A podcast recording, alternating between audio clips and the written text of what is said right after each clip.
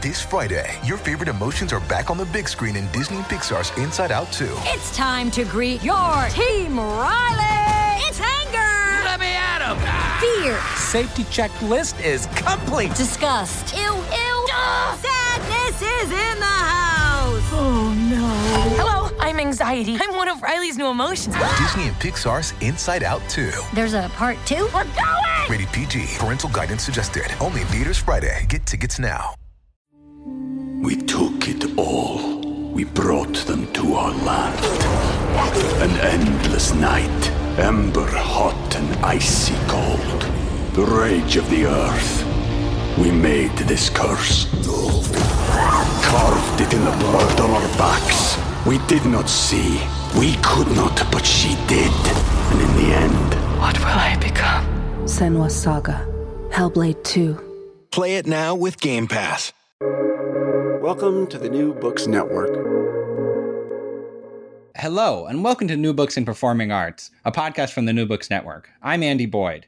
Today on the program is Jenn Shapland, author of My Autobiography of Carson McCullers. Jenn, thanks so much for being on the program. Thank you for having me. I want to start out by congratulating you not only on writing a, a, such a wonderful book, but I've I've seen the book on a lot of year-end best of lists and that sort of thing. So congratulations! It seems like it's really finding a, an audience. Yeah, I hope so. It's been such a strange year to publish a book in 2020. Mm-hmm. Um, so it is nice to see it kind of getting some love on the lists this time of year for sure. Now, I, I I'm, I'm not sure if this is a delicate question to ask or not, but were, were, you surprised at that at all? I mean, Carson McCullers isn't the most well known writer in the world, though she definitely has her fans, myself among them. You know, I am surprised. Um, in part, I mean, this is my first book, and I think of it as sort of an experimental memoir biography uh, mm-hmm. about an author that, as you said, not that many people are familiar with. Um, you know, there are definitely writers who know McCullers' work, uh, academics who've studied her in depth, but just you know when you encounter people day to day if you if i mention the name of my book most of the time they don't know who carson mccullers is so yeah it's been super exciting to me to um, to see the book uh, circulate in the world uh, and find its audience among people of kind of differing age groups and different backgrounds um, i think i was most surprised that it was shortlisted for the National Book Award. That seemed like a very sort of like mainstream uh, prize for it to be up for, and that was kind of like a huge surprise yeah. to me. Um, but of course, really exciting too. And I hope what it means is that more people out there are finding McCullers' work. No, I mean, so it's interesting that you say that not many people who you talk to about the book have have heard of Carson McCullers or who or can identify her works because she was quite well known in her time. I mean, Tennessee Williams compared her favorably to Faulkner.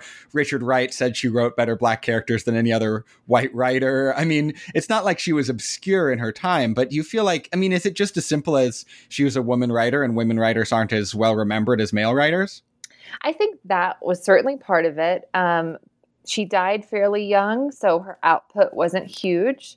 Um, but then I think maybe the biggest reason has to do with how difficult it was for um, kind of the literary establishment to claim her as a Southern writer.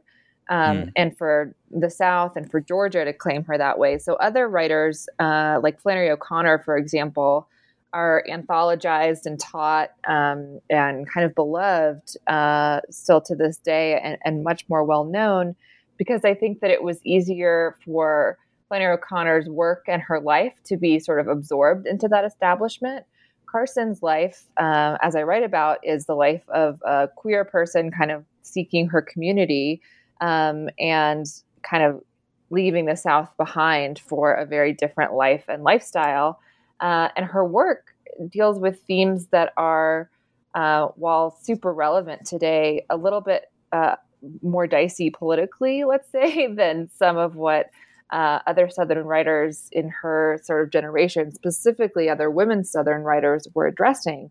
Um, the way that she writes specifically about race relations in the South, South, uh, and the way that she writes about queer desire and queer relationships, um, some of that, you know, could come across as radical even today. All of it to mm-hmm. me seems really relevant, um, and so I think that some of what she was writing about, kind of, you know, mixed race relationships and uh, queer relationships. I, I think that a lot of that just kind of put her out of the running for being sort of totally embraced uh, by by critics and writers as a Southern writer. So she's yeah, but she is beloved in her time. Um, I don't know. I think sorry, this is a bit of a long answer, but I think uh, some of what I write about in terms of of lesbian erasure and invisibility, in terms of the way Carson's own sexuality was erased uh, after her death. I think some of that has to do with it too. It's like she lived a certain way and was a part of a certain community during her lifetime. And then after the fact, uh, all of that sort of was shut down and her legacy uh, shifted, or, or there was an attempt to shift her legacy into something a little bit more palatable or easy to absorb by some perceived literary public. So I don't know. I think all of all of those things work together to sort of erase her a bit. Yeah. One of the things that I love about your book is I feel like, you know, when McCullers is remembered, she's often remembered as sort of like uh, a, a, tragic case, you know, sure. as somebody who who lived this very difficult life and had, you know, was married twice to this horrible man and had problems with alcohol and had problems with her health. And, you know, her life definitely seems sad if you forget the fact that she was a lesbian and like had happy relationships with women uh, you know especially towards the end of her life with uh, mary mercer who we'll talk about i'm sure we'll talk about a bit later but i mean is that kind of one of the one of the reasons you wanted to write this book is to sort of say no her life wasn't all tragic it's just only tragic if you look at the straight parts of her life I think so. Yeah, I, I think that the sort of like joy of her her spirit and her approach to her life, despite all of the tragedy that she experienced, um, is something that's really amazing, but that is not captured very well uh, in the sort of capsule biography of her, uh, or if you just kind of read through quickly the facts of her life and what happened, um, y- you might get the uh, idea that she was just sort of a miserable person. But that mm-hmm. so is not the way it plays out when you read interviews with people who knew her, um, when you read anything about her, when you read her. Um, her letters in particular, you really see this person who was so vibrant. She was hilarious. She was really funny. And that really comes through in her fiction as well. Mm-hmm. Um, and so you lose a huge part of her personality if you if you tell her life story that way. Um, and that also kind of uh, doesn't really square with the fiction itself um, or with any of her writing, which again has, you know, while it deals with darker themes, uh, is really vibrant and uh, funny and joyous at times as well. So I think there's just a much more complicated um, picture that that emerges of her uh, when you look a little bit more closely and even the idea of her as a Southern writer. I mean, she definitely doesn't seem in obvious ways to fit into the tradition that sort of goes from you know the agrarians to Faulkner to uh, O'Connor, but she does fit into a sort of queer Southern tradition that I mean, it, it, it, mostly her contemporaries, Truman Capote and Tennessee Williams. Mm-hmm. So is that kind of I noticed that as a sort of thread in your book as well, not just looking at her queer life, but looking at her as a member of these various queer communities. Yeah, well, she definitely was really close friends with Tennessee Williams, and they wrote together and worked together. And Capote, she kind of helped launch his career by introducing him to his editor or agent, I can't remember. But uh, then ultimately they um, parted ways and really uh, grew to despise each other.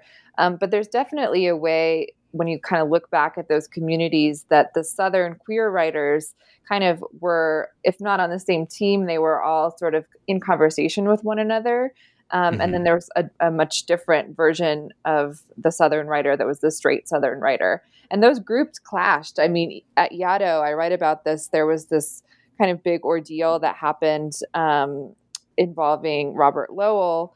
Um, but Flannery O'Connor was one of the people who was kind of trying to bring down the director of Yaddo, the writer's residency, um, for basically for her queer identity um, during the Red Scare, during the Lavender Scare, and it was a, a number of queer Southern writers who kind of came uh, out of the woodwork to speak on her behalf. So I, I, think there's kind of a lot of undertones of sort of homophobia that work against those mm-hmm. writers, but then there's a lot of uh, community that's that works in their favor uh, during their lifetimes, especially. Yeah. I love Flannery O'Connor, but she really had terrible political views. She really I mean, did. More of that comes out as time yeah. goes on. There was a an article about her her letters and journals and the, her mm-hmm. use of the N word, and oh, it's not good. it's good. I remember there's a quote where she's talking about the freedom riders, and she says, "It seems like a hell of a long way to go to get shot," and it's like, oh. That's awful. No, that's really bad. and that's one of the things. I mean, you know, I guess this is this maybe seems like kind of an obvious question, but do you feel like McCullers' queerness is related to the fact that you know, from my perspective as a 21st century leftist, she has pretty good politics and, you know, writes very uh, favorably about characters who are influenced by Marxism in her first book and mm-hmm. uh, refuses to give her papers to the Columbus, Georgia Library because they're segregated. I mean, do you feel like that's related to the fact that she was queer? I think. Uh, Yes and no. So I, I mean, I, Truman Capote had terrible politics too. So right, right, right. You can definitely a... be queer and not not have a progressive political view and, and not not take the actions that she took in her life. Right, like with the public library. I think that's such a good example of kind of who she was, where she just like even if someone you know wanted to honor her, she didn't want that honor if she didn't agree with um, the way that they understood equality. Um, and yeah, that totally shines through her work. Um, but I think that the queerness intersects uh, with her politics because of who she surrounded herself with, who she mm. Befriended, uh, and what their politics were. At the same time, it was her husband, Reeves, uh, who kind of first introduced her to Marxism and to these different political ideas than what she actually had access to growing up uh, in Columbus. So, you know, it, it's funny though, their marriage is um, kind of a, a marriage of two queer people. Um, and so there's a way in which her relationship with Reeves also opens uh, her life to uh, certain other kind of queer characters, especially kind of these groups of gay men that she didn't have access to prior to meeting him. Um, but I think it was kind of their relationship um, that first opened her eyes to what she had recognized as the inequalities of uh, of growing up in the South, the racism uh, of Columbus. And then I would say that it wasn't really until later in her life that she understood her own queerness um, and and maybe understood that as a political uh, perspective. Um, so yeah, I don't know how integrated those ideas were for her, but I do think when you look at her writing, it's hard not to see the overlap. Um, that that the characters she writes about um, who often express or experience queer desire also have these uh, maybe more Marxist political views, or they have um, these ideas about equality, about relationships. I mean, I think her last book, Clock Without Hands, does a great job of uh, of really showcasing that overlap. Yeah, I'd love to talk about Clock Without Hands. In the book, you write that you've never met anybody who's read Clock Without Hands who you didn't tell to re- read Clock Without Hands. Well, Jenn, I've read Clock Without Hands. That's so wonderful. I'm so glad to hear it. I've read almost all of her books. There's a few I haven't gotten to yet, but I have read that one. Um, and uh, for me, one of the things that's really exceptional about that book is that in her earlier work, it seems like she's really focused on these sort of Southern outcast characters. But in that book, she's very empathetic towards characters who are kind of on the inside, the sort of, uh, you know, fire breathing reactionaries, but also the kind of the cowards who make bigotry acceptable mm-hmm. uh, by not opposing it. Um, that seems like a really impressive accomplishment, a moral accomplishment as well as an artistic accomplishment. Um, what do you love about that book? Well, one of the things I love is that I was reading it for the first time kind of in the run up to the 2016 election. Mm-hmm. And um, it just it it just felt like it could have been written now. It's written in the 60s, but it feels like uh, it just has so many different overlaps with issues in our own time. And so I think what you point out about how she writes specifically about not just the like ultra conservative char- character of the judge in that book. Um, but she also writes about um, those who allow violence to take place by just kind of turning a blind eye, right?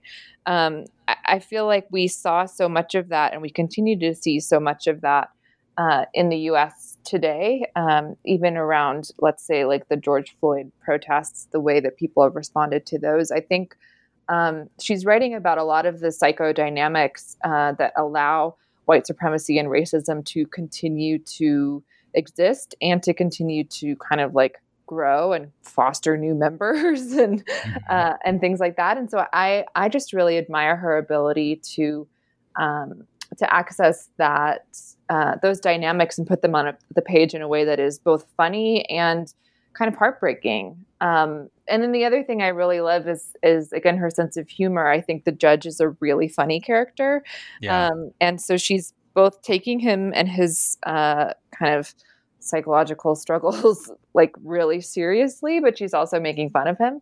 Uh, and I just love I love that combination of things. I think that by bringing those two forces to bear on one character, we have a different kind of empathy for him at the same time that we don't have to like side with him or agree with him. Mm-hmm. Uh, yeah. And I think that's so powerful.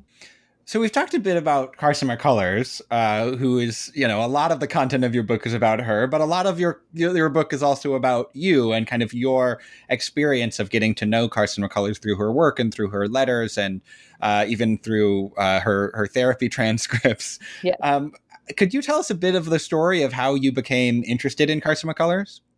Sure. Yeah. So I was uh, working as an intern at an archive in Austin, Texas, at the Harry Ransom Center, um, which is an archive that houses the papers and manuscripts and books, um, but also the belongings and objects of a bunch of major writers and artists. I was working there while I was a graduate student at UT uh, studying English. Um, and I had never read Carson McCullers, but I, I came across these letters that were written to her by a woman named Annemarie Schwarzenbach. Um, and I came across them just because a scholar had asked about these letters. Uh, and I started reading them and was just totally shocked to learn that they were they were love letters and they documented a relationship between Carson and Annemarie that uh, seemed really passionate and interesting um, and significant. And so then I kind of as I often did in that job in the archive, when I would come across something that seemed juicy, I kind of, you know, ran it down and tried to figure out, you know, what else can I learn about these two women and their relationship. And as I started Googling, I just didn't like the way the relationship was being characterized. It was either mm-hmm. talked about as like a friendship or it was talked about as um, this obsession. I think if you even look on Carson's Wikipedia page now, you'll see like her obsession with Annemarie Schwarzenbach or something. Um, and that just didn't seem to be uh, borne out by these letters from Annemarie. It seemed like there was a lot more there. So I just started digging um, and reading the biographies, reading all of Carson's fiction, just trying to understand who she was. Um, and continued to be frustrated with the parts of the story that seem to be either left out or sort of written about with these with this language that was very sort of whitewashed or, or that really took out um, some of the details that I, I was able to glean just from looking at those letters. Um, and so, in the process of becoming interested in her, I ended up uh, cataloging her personal effects at the Harry Ransom Center, along with the personal effects of a few other figures like Gertrude Stein, Alice B. Toklas, and Sir Arthur Conan Doyle. So kind of a weird assortment mm-hmm. of, of folks. And I was cataloging their clothes, their socks, their pajamas, their coats, their lighters, their typewriters, all, all kinds of uh, different uh, personal effects. Um, and so as I kind of got to know those objects, uh, I just got sucked in deeper and eventually ended up staying in Carson's house in Columbus. And, and the book kind of follows um, that research trajectory, how I got interested in, in Carson and then kind of how I followed her from there on. Did that process, I'm trying to think of a way to phrase this question, but did the process of getting to know her so closely and so intimately through her house, through her clothes. Did that ever feel sort of creepy to you? Oh, for sure. Yeah, yeah, yeah. I thought um, just. In, I'm in glad your... you said that because you could have very easily been understandably offended by that question. No, not at all offended. I mean, working at the Ransom Center in particular and being like, you're in, and I, I've written about this. I wrote my very first essay was about working there. It's called Finders Keepers, and it's kind of about theft in the archive. Um, but working there, you're in this space that's like both this sort of like fun house of other people's stuff and ideas and materials, but also this weird tomb, this weird um, mausoleum uh, of all these, you know, dead people's belongings, uh, especially the personal effects. There's something super creepy about them, um, and at the same time, super intimate and and sort of fascinating. Um, the same was true for Carson's house, where, like, as I write about, I didn't even know where I was allowed to sit because most of the furniture in the house belonged to her at some time. Um, and so, you know, in my archival training, I would think like, okay, we must handle these objects with gloves. Um, and at the same time, I was living in the house, uh, and it's a it's a writing residency, uh, and and lots of people have lived have lived there. So it was always super unclear, like how do I relate to these belongings? Um, and you know, at the same time, too, there's there's something about old things. There's something about someone's, you know, former stuff. It's like being in kind of a dead grandparent's house or something to a certain extent, like that that everything's a little bit old and out of date. And uh, sure, that's definitely creepy, no doubt. Yeah. we took it all. We brought them to our land. An endless night Ember hot and icy cold. The rage of the earth. We made this curse. Carved it in the blood on our backs. We did not see. We could not, but she did. And in the end. What will I become? Senua's Saga. Hellblade 2. Play it now with Game Pass. Now, so did you feel like spending that time with that personal material helped you understand her work better? I do to a certain extent. Yeah, I feel like I, I was able to understand her writing process a bit better um, by, you know, getting to know her clothes. So, for example, the nightgowns um, that were in the Ransom Center and then all these coats, how, how she often was writing from bed. Um, and that that's sort of why the nightgowns ended up in uh, in the archive, um, or at least that's sort of my theory. Um, I got to know, yeah, a little bit more about her writing process, and then I got to visualize uh, the time period in her life a little bit better by seeing what it was that she wore. And certainly, the clothes were also an avenue to understanding her her queerness and how she presented herself and how she, you know, kind of wanted to look out in the world. I think fashion kind of really gives us uh, a way in to understanding kind of how a person thinks about their gender and their sexuality in the time. And there's not that many things that give us access to that information. Um, so clothes was definitely, you know, one way in. Yeah, how would you describe how she dressed? Well, it's funny. Uh, my paperback is coming out in January, and the publisher has decided to put Carson's face on the cover. Um, and they are using an, an, illustration that they found of a photograph that was taken by um, oh i'm just blanking on her name. Her name's louise. Um, by a photographer when carson was pretty young in her 20s and these photographs of her are some of the most like feminine photos that I've ever seen of Carson. Mm-hmm. um, and of course, like that's the kind of young feminine Carson is is the one the publisher chose to kind of like lure readers in, I guess. Um, and and so when she was younger, she kind of uh, went back and forth between sort of wearing dresses and these like little tweedy skirt suits, especially when she was first in New York. Um, and this much more masculine and severe way of dressing, some of which seems like it was inspired by her encounters with people like Annemarie Schwarzenbach and Erika Mann, um, Thomas Mann's daughter, who was kind of a power lesbian in New York at the time.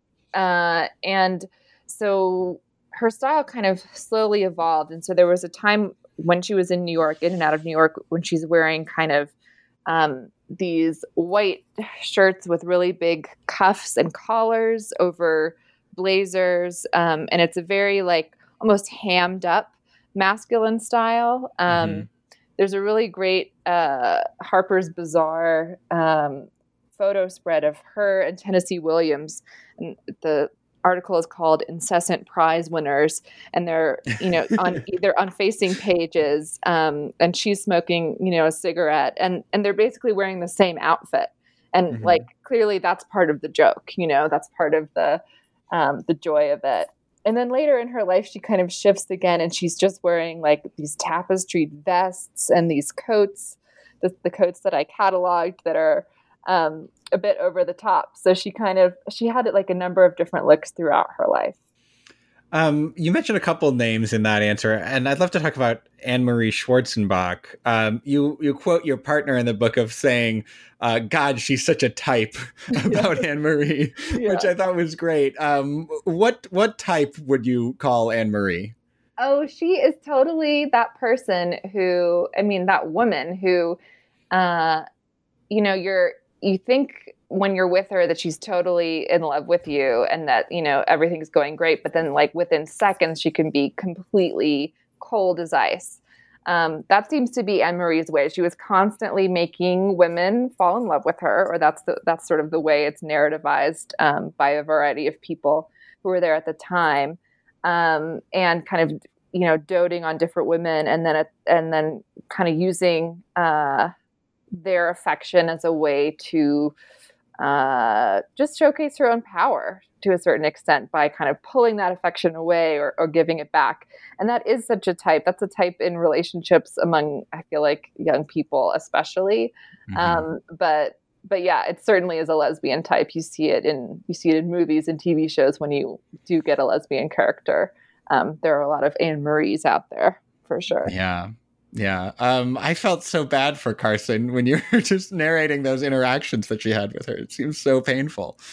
For sure. So painful, but so common, you know, like yeah. so so normal and so typical, I think, of of relationships among women, of especially like young relationships. Um, it's just so easy to get into a situation like that, for sure.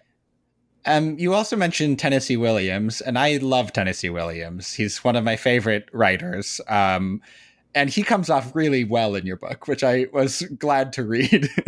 um, and, and he's one of the few people that Carson McCullers describes her illnesses to in detail, which to me seems like a, a really remarkable uh, display of trust. Could you describe their relationship and what it meant to the, to her, sort of both personally and artistically? Yeah, I mean, they they were ultimately really close, and they wrote a lot of letters back and forth. Um, but the story of their meeting is kind of like one of the best uh, little anecdotes I think that kind of signifies their friendship to a certain extent, which is that Tennessee reached out to Carson uh, after her first book came out and just said, you know, this book is amazing and I want to know you. And she showed up at his house in Nantucket uh, and basically just stayed there for the summer um, and would often return there in the summers. And, and they would sit uh, across from each other at the table and just write all day. Uh, they would work, uh, they would workshop Tennessee's plays. They would read aloud from what Carson was working on, and he kind of helped her as she turned her uh, several of her novels into plays, adapted them for the stage. Um, and and she ultimately had a lot of success with that. So I think that their relationship was really fruitful for her work, uh, and I assume for his as well. I don't think I kind of spent as much time mm-hmm.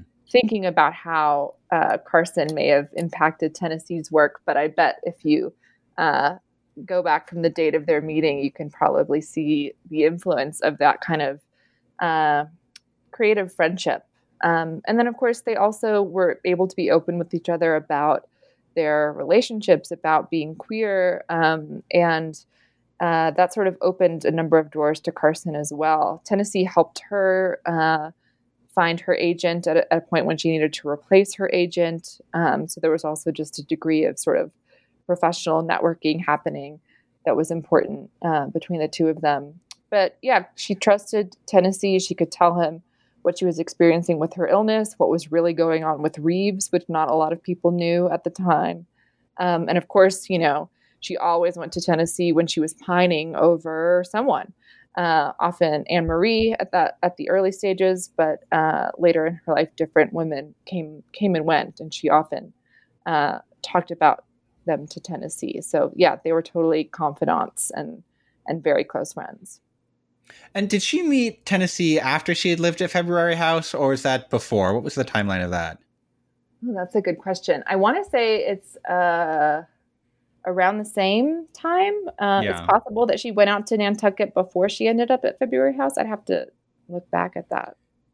And for our listeners who don't know about February House, I feel like this is, you know, I, I, I read a book about the literary history of Brooklyn, and I was so excited to go visit February House and see it for myself. And then I found out it was demolished to make room for the BQE, Yeah. uh, which is such a tragedy. I mean, it's like the most amazing collection of people uh, W.H. Auden, Benjamin Britten, Richard Wright, Carson McCullers, Gypsy Rose Lee. I mean, just on and on and on. Um, how did that happen? That happened because of a friendship um, between Carson and the Harper's editor, Harper's Bazaar editor George Davis. Um, they were they were friends. Carson was new to New York, and her relationship with Reeves was really on the rocks, and he was so controlling. Um, and George Davis was broke and basically kind of needed a roommate. And they found this house uh, in Brooklyn on Middagh Street. I think that's how you pronounce it. And um, decided like okay if we if we both live together you know in different parts of the house george davis was gay is another kind of note on that um, maybe we can bring other writers and other musicians and choreographers and people in and people can come and go but uh, that way we can all afford to live but you know carson won't be controlled by reeves uh, she'll have more freedom and and davis will be able to uh, afford his somewhat lavish lifestyle. Uh, everyone will be able to afford to eat because we'll, you know, hire a cook for us all. Um, so, so that is kind of how the idea was born, almost on a whim, uh, and it it worked out beautifully. Um, so, yeah, you mentioned a bunch of the different people who lived there at different times. Um, Paul Bowles and Jane Bowles also lived there. Um, and those were some of the friendships that really first um, solidified Carson's sort of life in New York, her uh, her community among creative people, and certainly her queer community. Um, the house got its name from An- Anais Nin, who uh, realized that most of the people living in the house had been born in February. Uh, it was like a very uh, jolly and creative and energetic uh, community of Aquarius uh, sun signs, which to me, as an Aquarius, sounds really fun. yeah. Um, I, I think Richard Wright moved in with his family and then decided maybe this is not the place for me it and my wife and children. family house. Yeah, I don't think that worked out well. But he ended up um, allowing Carson to stay in his Mhm. apartment in Paris a number of times um, because you know they just became really close um, through that experience. Yeah. Um, yeah. So, I mean, you mentioned sort of being somewhat jealous of February House, which I think is a very uh, sensible reaction to reading about it and researching it. Um, how did researching McCullers change your life?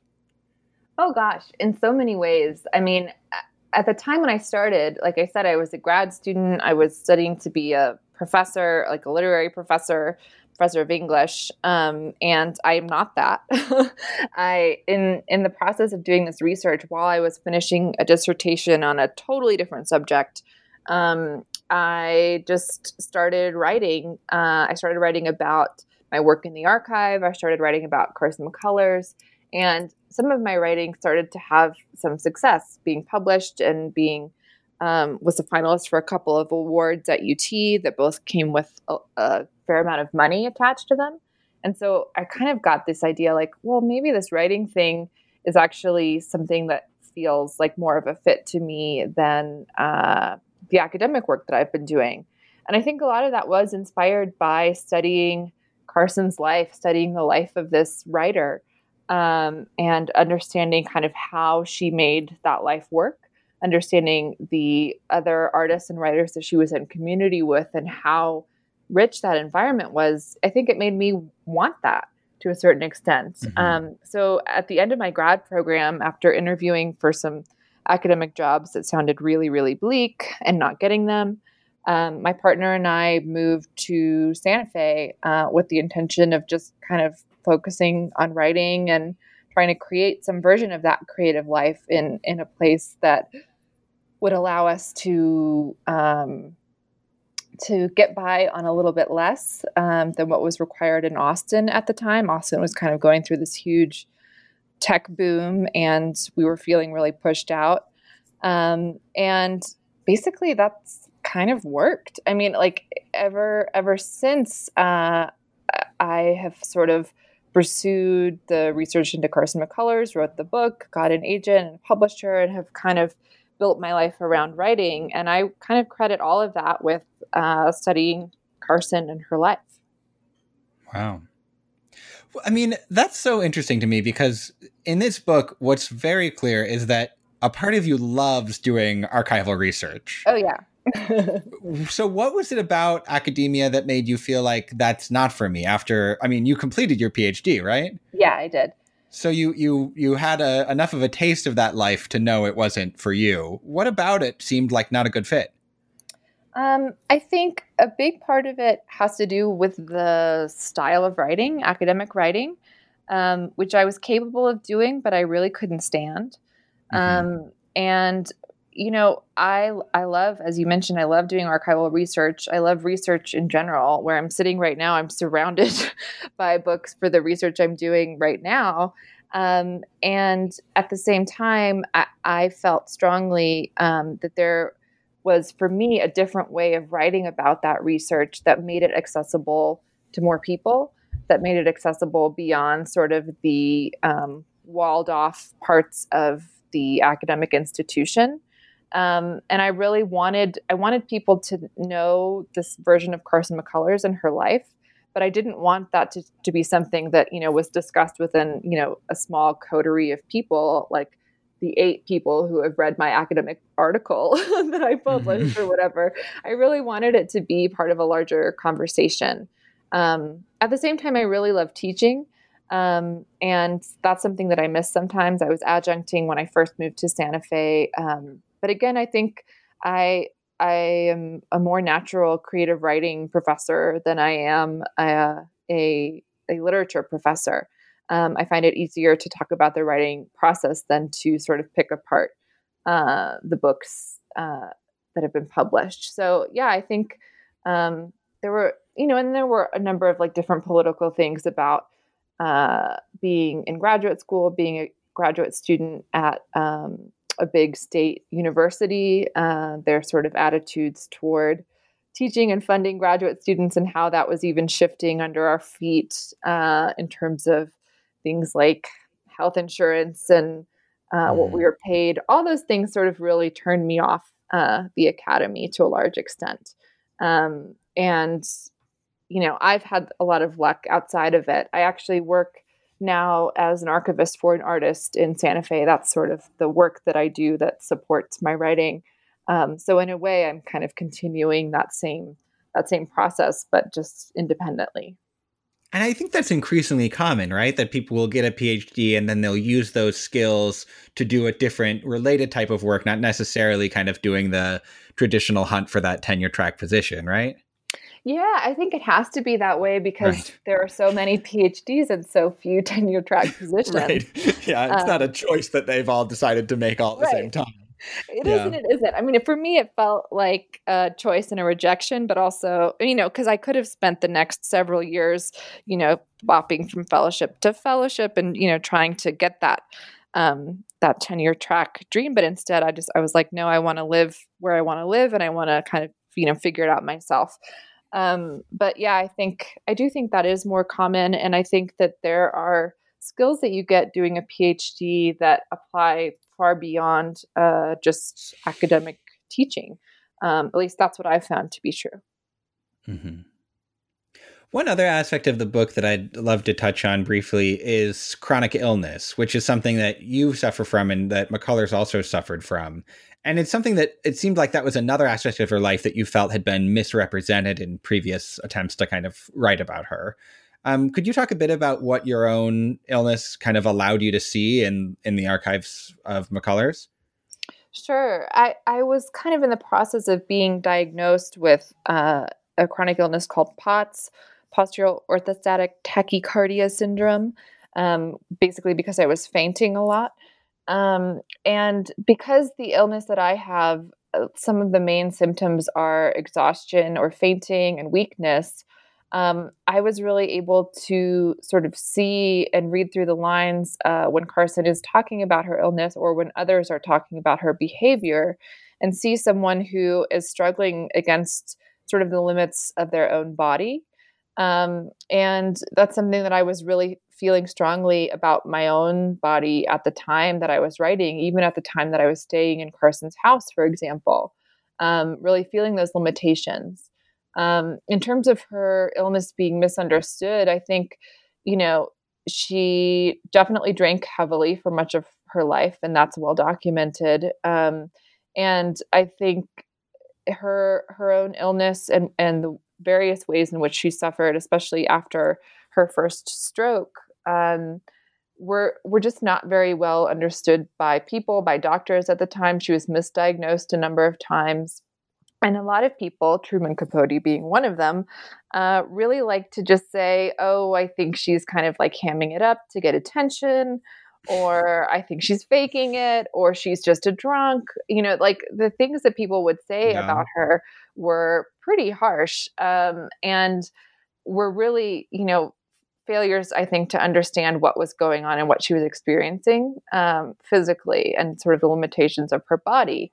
Um, and then I, I think that is kind of points to some larger issues around the way um, women's health in general has been kind of like understood by the medical establishment, which is something else I've sort of written a bit about. Um, and definitely something that Carson was up against, where doctors would kind of maybe suggest that the stroke was actually just because she was emotionally upset, um, you know, and things like that. And so, like, then her like partial paralysis of her body was somehow psychosomatic. like it just makes no yeah. sense. But it's also really common in the way that women's illnesses have been treated throughout history and still to this day. Yeah. And yeah, that's not really a thing. People don't just make up illnesses to get attention. There are much easier uh, and more effective ways to get attention than that. Absolutely. Yeah. Yeah. Yeah. yeah. Um, this is a very small detail in your book, but I wanted to ask you about it. You write that you wrote your master's thesis on David Foster Wallace, um, who's about as different a writer from McCullers as I can imagine. Um, was there a connection between these two writers in your mind at all, or was it more like, well, I'm done with that. Let me do something completely different? Yeah, that's interesting. I mean, I, I the connection for sure is the Harry Ransom Center, and I mm-hmm. was um, one of the reasons I, I got that internship was because I wanted to research in the Wallace archive and collection. And a lot of the kind of first months of my internship, I spent just standing in front of the um, shelves of his personal library, which the Ransom Center has, and kind of just picking books off the shelf, uh, off his shelf, and kind of looking at his annotations, understanding what he was reading. But I think there is certainly a connection between the two writers for me um, because of the way they write about place. Um, mm-hmm. So my work on Wallace at the time was focused on his version of the Midwest, and I was looking at his. Hmm. Drafts of his last book, The Pale King, um, and sort of its depiction of Peoria and of rural Illinois.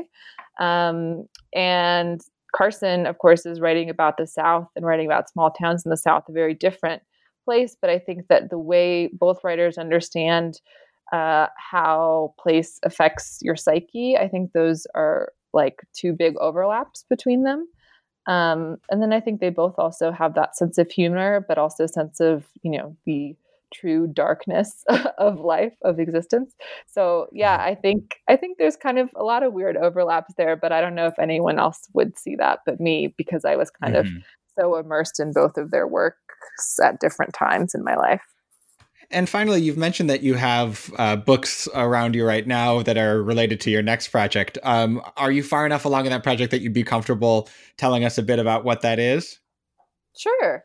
Um, yeah, I'm working on two very different things right now. One is a collection of essays um, that are based in New Mexico um, and that kind of deal with a range of subjects from wellness and healing um, to toxicity and kind of the nuclear history of the Manhattan Project and the Trinity test in New Mexico um, to kind of more like broad uh, essays about uh, materialism and consumer culture. The last one's about my kind of decision not to get married and not to have kids. So they they range over a number of topics centered kind of in my life in in New Mexico. Um, and the other project is a novel that I started during the uh, lockdown in the spring. So it may never wow. go anywhere, but we'll see. Uh, I never thought of myself as a fiction writer, but this was kind of the thing that I was able to wrap my mind around um, when my research seemed a little bit um, difficult or distant or hard to kind of grasp. So I started this other this other project. It's kind of maybe auto fiction. We'll see. We'll see what happens. this present book is not not autofiction. It definitely has some of that DNA in it. Yeah, I think so. And I think that uh, with the McCullers project, I wanted to see sort of how using just actual, you know, factual information, you know, how how far can you tweak that form? How far can you take nonfiction? And so now I think I'm starting to think about it from the other direction. How how much of the real world, how much of your life can you put into something and then call it fiction? So we'll yeah, we'll see how that all works out. Well, I'm I'm excited to read those whenever they do come out. Uh, Jenn Shapland, thanks so much for uh, being on New Books and Performing Arts. I really enjoyed uh, my autobiography of Carson McCullers. I, I can't speak highly enough of it. Oh, thank you so much, and thank you for having me. Really, really nice to chat with you.